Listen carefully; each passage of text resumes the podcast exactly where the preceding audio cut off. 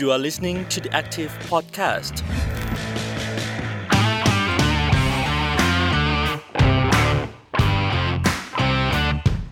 สวัสดีค่ะ ต้อนรับคุณผู้ฟังเข้าสู่ The Active Podcast นะคะ เจอกับพรีนพิชยาพรโพสง่าค่ะ ตอนที่แล้วเนี่ยเราพูดถึงเรื่องของแม่บ้านแพลตฟอร์มที่ ไม่ได้รับความเป็นธรรมในการจัดสรรวัคซีนนะคะ แล้วก็สวัสดิการด้านสาธารณาสุขค่ะ สัปดาห์นี้เนี่ยค่ะก็จะมาพูดถึงปัญหาที่เกิดขึ้นกับพี่น้องสาภาพไรเดอร์ แล้ววันนี้นะคะหลินก็มีแขกพิเศษ 3 ท่านด้วยกันค่ะ ท่านแรกนะคะ จะมาเป็นพิธีกรร่วมกับพรีนด้วยกันค่ะ คุณชนทิตาไกรศรีกุลจากสถาบันแรงงาน และเศรษฐกิจที่เป็นธรรมสวัสดีคุณเนียบค่ะสวัสดีค่ะ และอีกสองท่านนะคะ จะมาสะท้อนให้เห็นถึงปัญหาที่เกิดขึ้นกับชาวไรเดอร์ หลายคนอาจจะได้ยินกันบ่อยๆว่า ขับไรเดอร์ตามบริษัทต่างๆ แล้วได้รายได้ค่อนข้างดีนะคะ แต่ทำไมทำไมนะคะ พอเวลาล่วงเลยผ่านไปนะคะธุรกิจนี้บูมขึ้นบูมขึ้นค่ะ แล้วก็เป็นอุตสาหกรรมในการขนส่งที่น่าจับตามอง แต่กลับทำให้พนักงานที่อยู่ในหน่วยบริการนั้นไม่ได้รับความเป็นธรรมอย่างที่ต้องการสักเท่าไหร่นะคะ วันนี้เราก็เลยมีตัวแทนจากสหภาพไรเดอร์ แล้วก็ตัวแทนจากไรเดอร์ จังหวัดชนบุรี คุณเร และคุณปั๊มสวัสดีค่ะ สวัสดีครัครับบสวัสดีครับ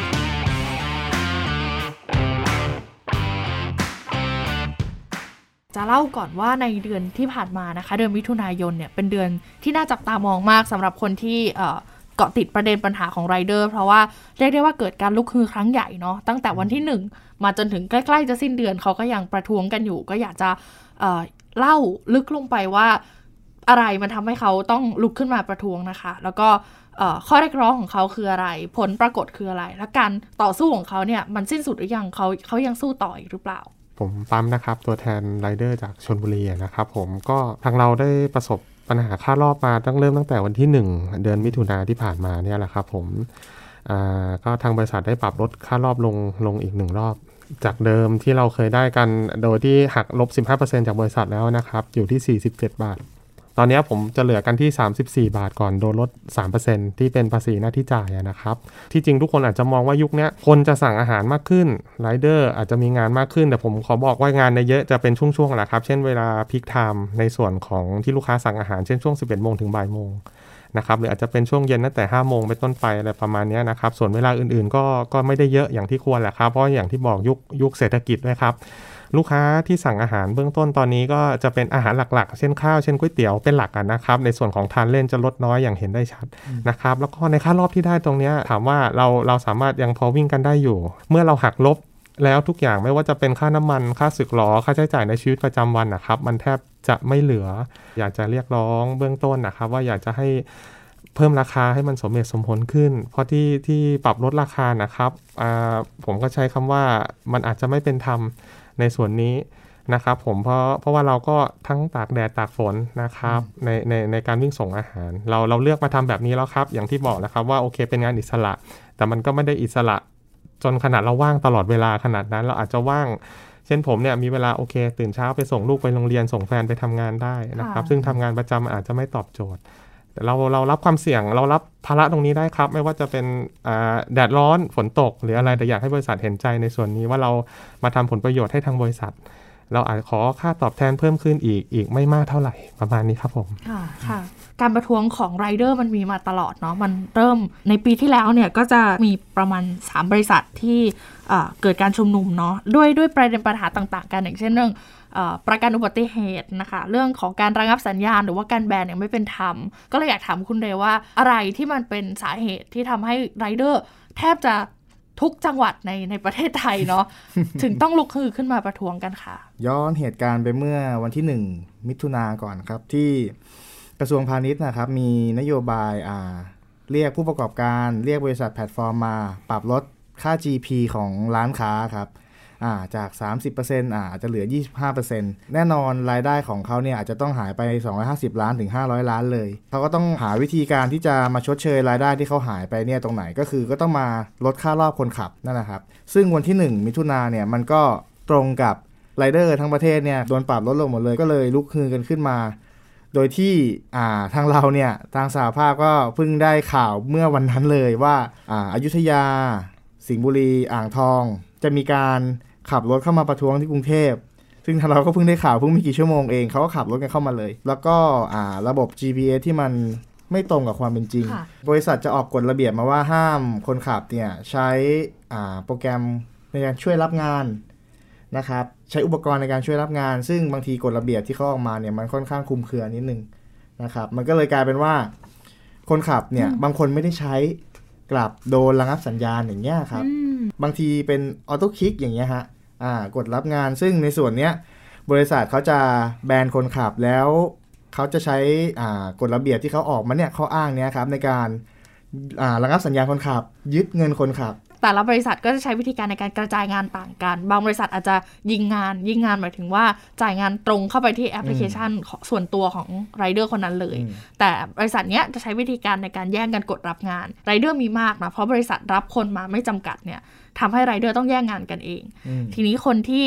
กลัวว่าจะกดไม่ทัน จะใช้วิธีการที่เขาเรียกกันอย่างไม่เป็นทางการว่าโกงอะนะคะ บางคนเนี่ยอาจจะเหมือนกับมีเป็นไม้หุ่นยนต์แปะอยู่กับโทรศัพท์ แล้วก็เป็นเหมือนกับใช่ใช้จิ้มจิ้มจิ้มจิ้มจิ้มจนกว่า จนกว่าจะได้ คืออาจจะเร็วกว่านิ้วมือของของมนุษย์ใช่อะไรอย่างเงี้ยค่ะของมนุษย์แล้วเป็นเครื่องประดิษฐ์มาเองอย่างเงี้ยเหรอคะ ใช่ที่จริงใช่มันเป็นมีขายด้วย มันเป็นจอยเกมครับ มันเป็นจอยเกมในการเล่นเกมอืมซึ่งซึ่งมันจะสามารถหนีบกับโทรศัพท์ใช่แล้วก็อีกรูปแบบหนึ่งคือโปรแกรมที่ดัดแปลงจากแอปพลิเคชันเดิมของทางบริษัท กดงานเร็วขึ้นหรืออะไรขึ้นอย่างเงี้ยครับอ๋อเหมือนเป็นซอฟต์แวร์ที่อะเป็นทำซอฟต์มาแวร์มาที่โกงไปดาวน์โหลดใช้โกงอีกทีนึงซ้อเข้าไปอีกทีนึงใช่มองทุกคนเป็นคู่แข่งไปหมดครับตอนนี้ค่ะ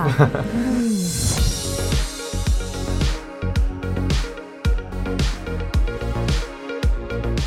จากปัญหาทั้งเรื่องของค่ารอบที่ลดลงนะคะ แล้วก็เรื่องของการ manage งานที่อาจจะไม่ทำให้ ถูกกระจายอย่างทั่วถึง แล้วก็มีเรื่องการโกงขึ้นมาแบบนี้ค่ะ เราพอจะมีข้อเสนอหรือว่าทางออกอะไรบ้างอะคะก็ปัญหาก็คือว่าบริษัทเนี่ยเขาไม่ได้มีต้นทุนกับไรเดอร์ไงครับ มันก็เลยกลายเป็นว่าเขาสามารถรับใครเข้ามาก็ได้ แล้วถ้ายิ่งเขามีไรเดอร์อยู่ในมือเยอะแล้วเนี่ยเขาจะหยิบจับใช้ใครหรือเขี่ยใครทิ้งเนี่ยมันได้เสมอ ก็เลยกลายเป็นว่าถ้าบริษัทเนี่ยครับรับผิดชอบในเรื่องของค่ารอบที่มันเป็นธรรมหรือสูงขึ้นเนี่ย มันจะกลายเป็นต้นทุนที่บริษัทต้องคิดแล้วว่าเฮ้ยจะรับใครหรือเปล่า แล้วก็สวัสดิการนะครับ มันนับจากจำนวนงาน เดือนหนึ่งนะครับ350 งานอ๋อถึงจะได้ประกันอุบัติเหตุ ซึ่งถ้าเราวิ่ง 350 งานเนี่ยเราเป็นซูเปอร์แมนแล้วเราต้องเอาประกันอุบัติเหตุเนี่ยมาคุ้มครองซูเปอร์แมนอย่างเราด้วยเหรออืมอ่า ความเสี่ยงมันเริ่มตั้งแต่งานแรกแล้วเนี่ยครับกลายเป็นว่าผมอยากจะให้ทุกคนมองภาพรวมว่า บริษัทเขาไม่ได้มีต้นทุนในการรับผิดชอบคนขับ โดยอ้างคำว่าพาร์ทเนอร์ แน่นอนเขาก็ไม่ต้องรับผิดชอบสวัสดิการ ค่ารอบอะไรก็ตามแต่นะครับ อันนี้เป็นเรื่องกลไกการดูแล ใช่เป็นเรื่องกลไกการดูแลครับ มันเอื้อประโยชน์ให้บริษัทเนี่ยกดขี่ไรเดอร์โดยฝ่ายเดียวเลยฮะค่ะไรเดอร์ไม่มีสิทธิ์ทักท้วงอะไรทั้งนั้นอืมอ่าโดนระงับสัญญาในเรื่องของอ่าใช้โปรแกรมช่วยกดอย่างเงี้ยไรเดอร์อุทธรณ์อุทธรณ์มันเรื่องเงียบครับ เงียบไปเลย เรื่องอุทธรณ์ตามกระบวนการใช่อุทธรณ์ตามกระบวนการที่เขามีให้ที่เขามีใช่ให้ไหมคะใช่ครับอืมแล้วก็อ่าในเรื่องของไอ้นี่ก็ได้อ่า GPS อ่า GPS ก็ดีครับ GPS เนี่ยเขาบอกว่าถ้าสมมุติว่าระยะไม่ตรงก็ส่งเรื่องอุทธรณ์อืมนะครับ แล้วผมถามหน่อยว่าถ้า GPS ไม่ตรงเนี่ยสมมุติคนขับสักประมาณเกือบแสนคนอะแสนคนแล้วกันค่ะตีสักแสนคนเนี่ย มูลค่าที่คนขับต้องเสียไปเนี่ยหรือผลประโยชน์ที่คนขับต้องเสียเนี่ยมันเท่าไหร่ แล้วจะมีคนขับสักกี่ท่านเนี่ย ที่จะอุทธรณ์เพื่อต้องการตามเงินตัวเองคืน มันก็เลยกลายเป็นช่องทางอีกช่องทางหนึ่งเนี่ยที่บริษัทเนี่ยพยายามที่หาประโยชน์มากที่สุดจากคนขับเนี่ยแหละฮะคือกระแสเราไม่ได้เป็นคนปลูกค่ะแต่มันเป็นปัญหาที่มันสะสมมา แล้วการที่เราลุกคือขึ้นมาแบบเนี้ยครับ มันเป็นอะไรที่เขาอัดอั้นกันเต็มที่แล้วนะครับ มันก็เลยกลายเป็นตรงที่ว่าสาภาพเนี่ยตั้งขึ้นมาเพื่อเรียกร้องความเป็นธรรมให้ไรเดอร์ทุกท่าน นะครับเพราะเราเนี่ยมองถึงความเท่าเทียมของไรเดอร์ทุกคนที่ต้องมีชีวิตที่ดีขึ้นนะครับเพราะว่าไรเดอร์เนี่ยทำงานเป็นด่านหน้า แล้วมีความเสี่ยงครับ เนี่ยบางคนเนี่ยครับกอดลูกนะออกจากบ้านเนี่ยฮะตกเย็นเนี่ยครับประสบอุบัติเหตุละบางทีลูกไม่รู้ด้วยว่าค่ะพ่อเนี่ยเอาไปหาเงินแล้วอืมเนี่ยพ่อประสบอุบัติเหตุเสียชีวิตค่ะแล้วกลับไม่ได้รับการเยียวยาที่มันสมเหตุสมผลกับค่ะสิ่งที่เขาควรได้รับอะฮะอืมคืออ่าฮะพอยิ่งยิ่งรอบ ได้ค่าตอบแทนน้อย ทุกคนใช่ก็ต้องยิ่งเหมือนกับปั่นใช่ทำให้ตัวเองทำรอบทำงานทำรอบได้มากขึ้นใช่เพื่อหวังครับค่าตอบแทนที่มากขึ้นถูกต้องแต่ครับนั่นก็เป็นความเสี่ยงที่ตามมาด้วยใช่ไหมถูกต้คะองครับเพราะเวลาวิ่งบนถนนเนี่ยสถิติที่เกิดอันตรายเอ่อไม่ว่าจะบาดเจ็บหรือเสียชีวิตก็มาจากมอเตอร์ไซค์ใช่ซึ่งก็เป็นพาหนะของไรเดอร์นี่แหละ ใช่ค่ะถ้าเราพูดถึงเรื่องของอ่าอัตราการเสียชีวิตที่มันเพิ่มขึ้นในกลุ่มของไรเดอร์ตัวเลขเป็นยังไงบ้างอะคะคุณเนี้ยบ น่าเสียดายที่รัฐไทยยังไม่ได้เก็บสถิติตรงนี้เอาไว้เนาะเพราะว่าเอ่อมันยังไม่ถูกนับรวมเป็นอุบัติเหตุจากการทำงานของไรเดอร์ มันจะถูกนับรวมเป็นเหมือนอุบัติเหตุบนท้องถนนอืมทั่วไป คือเอ่อสำนักงานสถิติแห่งชาติจะแยกเอ่ออุบัติเหตุบนท้องถนนจากประเภทรถยนต์ แล้วก็ประเภทของการชนค่ะ แต่ว่าเอ่อเรื่องอุบัติเหตุจากการส่งอาหารเนี่ยมันยังไม่ถูกนับเป็นอีกหนึ่งสถิติที่ถูกเก็บรวมเป็นพิเศษเนาะแต่ว่าไรเดอร์เขาก็จะมีเหมือนกับการเก็บสถิติอย่างไม่เป็นทางการผ่าน ผ่านการช่วยกันแชร์ว่าเออเดือนนี้มีมีใครที่ต้องการเรียรายอะไรเงี้ยค่ะ ซึ่งบางวันเนี่ยบางสัปดาห์เราจะเห็นว่าแบบแทบจะรายวันที่มีคนประสบอุบัติเหตุมีคนเสียชีวิต อันนี้เราจะเห็นได้ชัดเนาะว่าตั้งแต่บริษัทลดค่าตอบแทนต่อรอบ หรือว่าลดค่ารอบเนี่ยมันทำให้ไรเดอร์เขาต้องรีบวิ่ง เพื่อทำทำรอบมากขึ้นถูกไหมคะแล้วก็มันยิ่งทำให้เหมือนกับขับขี่อย่างเป็นอันตรายมากขึ้นอะไรเงี้ยค่ะ ซึ่งไอการลดค่ารอบลงเนี่ย จริง ๆ เราเคยคุยกับทางตัวแทนของบริษัทหลายแห่งอะนะคะ แล้วก็เขาไม่สามารถที่จะขึ้นค่ารอบได้ หรือว่าไม่สามารถที่จะขึ้นค่ารอบเป็นปกติ ในอัตราเดิมกับที่เขาเคยประกาศเอาไว้ได้ เพราะว่าค่ะบริษัทกำลังขาดทุนอยู่ค่ะอืมซึ่งการขาดทุนตรงนี้เนี่ยมันมาจากเรื่องนโยบายของการทุ่มตลาด ในช่วงแรกเนี่ยบริษัทก็อาจจะชักจูงไรเดอร์เข้ามาขับมาก ๆ ด้วยค่าตอบแทนที่สูงอะนะคะชักแล้วก็ชักจูงให้ผู้บริโภคเข้ามาด้วยค่าบริการที่ต่ำอืมหลังจากนั้นพอมันเริ่มติดตลาดเขาก็จะเริ่ม เอ่อเบียดขับคู่แข่งออกจากตลาดโดยการเอ่อปรับลดอืมราคา พอปรับลดราคาตอนนี้คนที่สวยก็คือไรเดอร์นะคะ ที่จะต้องถูกลดค่ารอบไปเรื่อยอืมๆค่ะ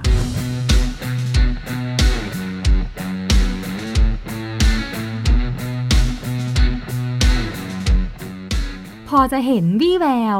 หรือว่ามีความคืบหน้า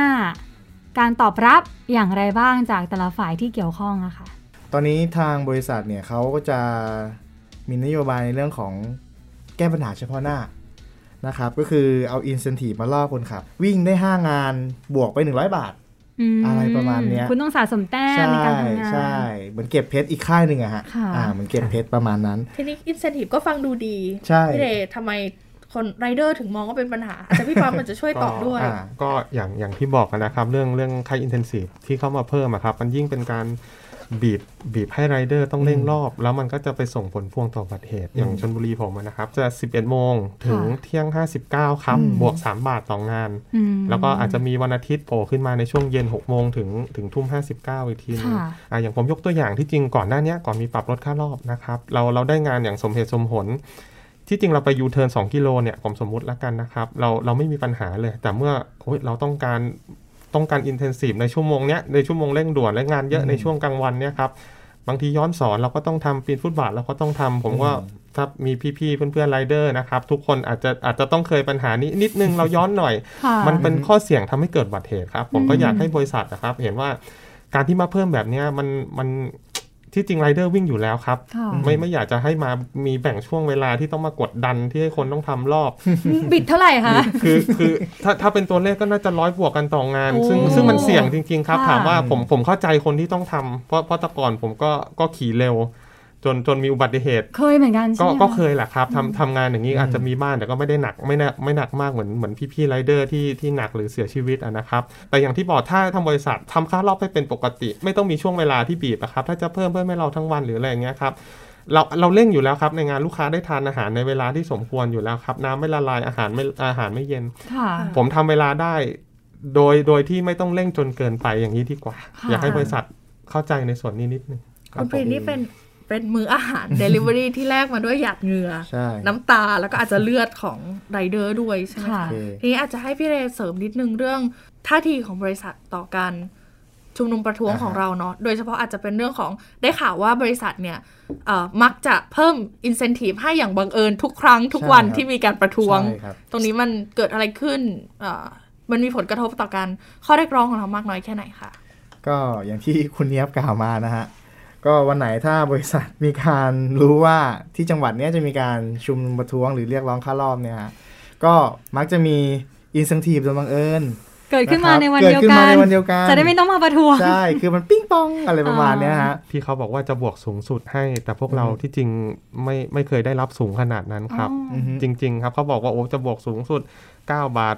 อ่าเจ็ดบาทต่องานอืมอะไรเงี้ยไม่ไม่ได้ตามนั้นครับ ก็มีเงื่อนไขเฉพาะไปใช่อีก มีเงื่อนไขเฉพาะอีกว่าเอ้ยงานงานต้องเยอะจริง ๆ ซึ่งซึ่งอือฮึอะอย่างผมวิ่งอยู่ในในเขตอุตสาหกรรมของชนบุรีอะนะครับอือฮึซึ่งผมการันตีได้เลยว่าถ้าช่วงเที่ยงอะงานเยอะมากเพราะคนอืมโรงงานคนอืมคนสั่งอาหารเยอะครับ เราก็เราก็นั่งสงสัยว่าไอ้ที่เขาบอกว่าเยอะเนี่ยต้องเยอะอีกมหาศาลแค่ไหนค่ะจนถึงเราถึงจะได้บวกอ่าสูงสุดประมาคุณณนั้ปั๊นมครับเคยแบบจินตนาการไหมคะว่า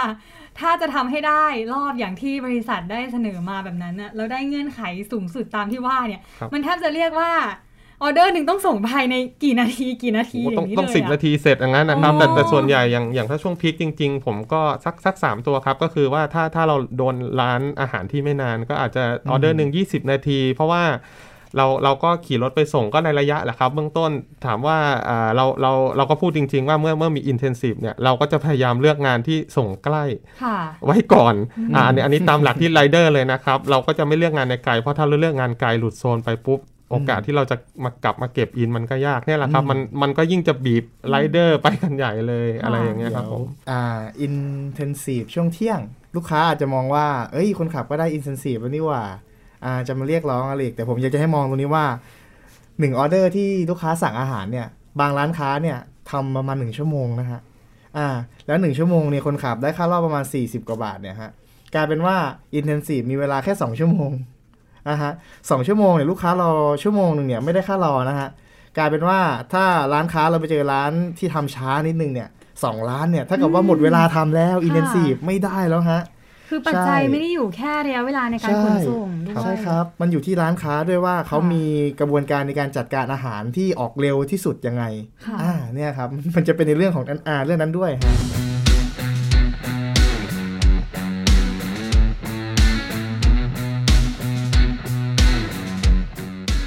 ของไรเดอร์ตอนนี้มันขยายแล้วมันไม่ใช่แค่ปัญหาของไรเดอร์จริง ๆ คนที่กระทบด้วยเนี่ยก็คืออาจจะเป็นของลูกค้าไรเดอร์ใช่เป็นลูกค้าด้วยแล้วก็เป็นไรเดอร์ของแอปพลิเคชันอื่นๆที่ถูกเปรียบเทียบราคา แล้วก็จะถูกลดราคา dump ลงมาเรื่อยๆอย่างนี้ใช่ไหมคะทีนี้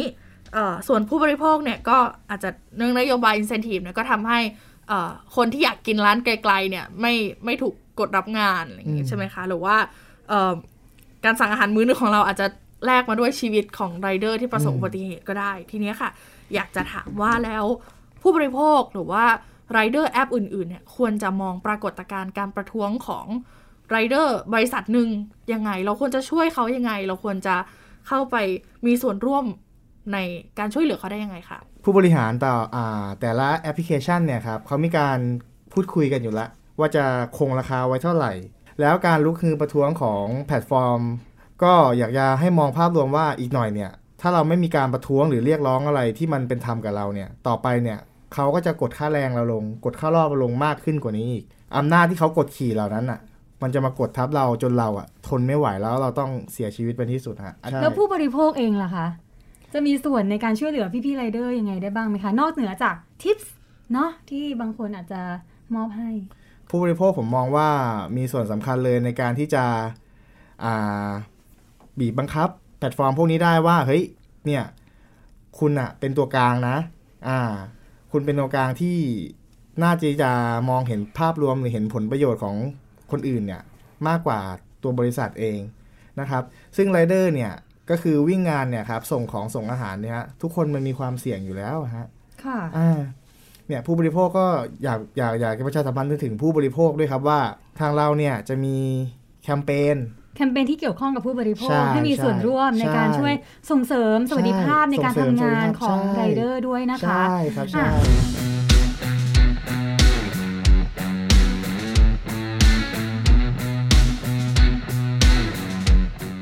ปัญหาน่าจะพูดกันไปครบประมาณหนึ่งนะคะ ก็มีทั้งเรื่องของค่ารอบนะคะ ย้ำอีกที แล้วก็เรื่องสวัสดิการในการทำงานนะคะ รวมไปถึง report ต่างๆ เงื่อนไขกลไกที่ทางบริษัทจะปฏิบัติต่อพี่น้องไรเดอร์นะคะ ในการที่จะให้รับงานหรือไม่ให้รับงานต่างๆ ทีนี้ทั้งหมดเนี้ยค่ะ มันนำมาสู่ข้อเสนอในภาพใหญ่ยังไงบ้างอะคะคุณเนี้ยปัญหาเนี่ยมันก็เกิดมาจากหลักๆคร่าวๆนะคะ ก็คือเรื่องของการที่ไรเดอร์ไม่สามารถตรวจสอบ ความโปร่งใสนโยบายต่างๆ ของบริษัทได้ไรเดอร์ไม่สามารถที่จะเข้าไปมีส่วนร่วมในการกำหนดอย่างอาอาจจะเป็นการเจรจาต่อรองค่าตอบแทน หรือว่าไม่สามารถที่จะรวมกลุ่มต่อรองกับบริษัทอย่างเข้มแข็งได้พวกนี้นะคะ รวมถึงสถานะความเป็นพาร์ทเนอร์เนาะมันก็ยังเป็นก้างชิ้นใหญ่ที่ขวางไม่ให้ไรเดอร์เนี่ยมีสวัสดิการมีสวัสดิภาพในการทำงานที่ดีค่ะ แต่ว่าจริง ๆ แล้วเนี่ยปัญหาของไรเดอร์เนี่ยมันมันมีหลายบริษัทเนาะที่มีร่วมกัน อาจจะไม่ได้มีแค่ในบริษัทในประเทศเดียวกันนะคะ ข้ามข้ามประเทศก็มีเน้นไปถึงการประท้วงของไรเดอร์จีนเนาะบริษัทแพลตฟอร์มแห่งหนึ่งชื่อ Ele.me ค่ะไรเดอร์ถึงกับต้องเผาตัวเองเพื่อประท้วงเรื่องค่ารอบที่ที่ไม่เป็นธรรมนะคะ แล้วก็ได้แต่หวังว่าประเทศไทยจะยังไม่ไปถึงขั้นนั้นเนาะแล้วก็เรื่องของทางออกนะคิดว่าทางออกที่ดีที่สุดก็คือเรื่องของการ ส่งเสริมให้ไรเดอร์เนี่ยมีอำนาจในการต่อรองกับบริษัท เพราะตอนนี้บริษัทมีอำนาจมากเหลือเกินในการกำหนดทุกสิ่งทุกอย่างของไรเดอร์เนาะแม้กระทั่งว่าเราจะยื่นหนังสือข้อเรียกร้องไปค่ะบริษัทบอกว่าเราเป็น partner แต่ว่าเราไม่เคยแม้แต่จะได้เจรจาอย่างเสมอหน้า ไม่ได้เคยได้ขึ้นโต๊ะไปพูดคุยกับผู้บริหาร คะก็คิดว่าเรื่องการส่งเสริมสิทธิการรวมกลุ่มเป็นเป็นทางออกที่น่าสนใจค่ะ ค่ะ ถ้าพูดถึงการส่งเสริมในส่วนนี้แล้วเดิมที กฎหมายเรื่องของแรงงานของเรามันมีข้อไหนที่จะพอมาช่วยเหลือในเรื่องนี้บ้างไหมคะโอ้เป็นปัญหาใหญ่เลยค่ะ เพราะว่าเออคือกฎหมาย พรบรายงานสัมพันธ์นะคะ ซึ่งเป็นกฎหมายที่เขียนเกี่ยวกับเรื่องของการรวมกลุ่มต่อรอง การตั้งสาภาพ จริงๆ สาภาพไรเดอร์นี่เป็นเพียงเป็นสาภาพเถื่อนอยู่นะคะ เพราะว่าเพราะว่าถือว่าไรเดอร์ยังไม่มีสถานะเป็นคนงานตามกฎหมาย เพราะฉะนั้นเขาก็ยังไม่มีสิทธิ์ตั้งสาภาพอะไรประมาณนี้ทำให้เมื่อมันบวกกับการที่ประเทศไทยยังไม่ได้รับอนุสัญญา ILO 8798 เรื่องการรวมกลุ่มอย่างอย่างเป็นอิสระอะไรเงี้ยนะคะ มันก็ยิ่งทำให้คนงานเนี่ยไม่มี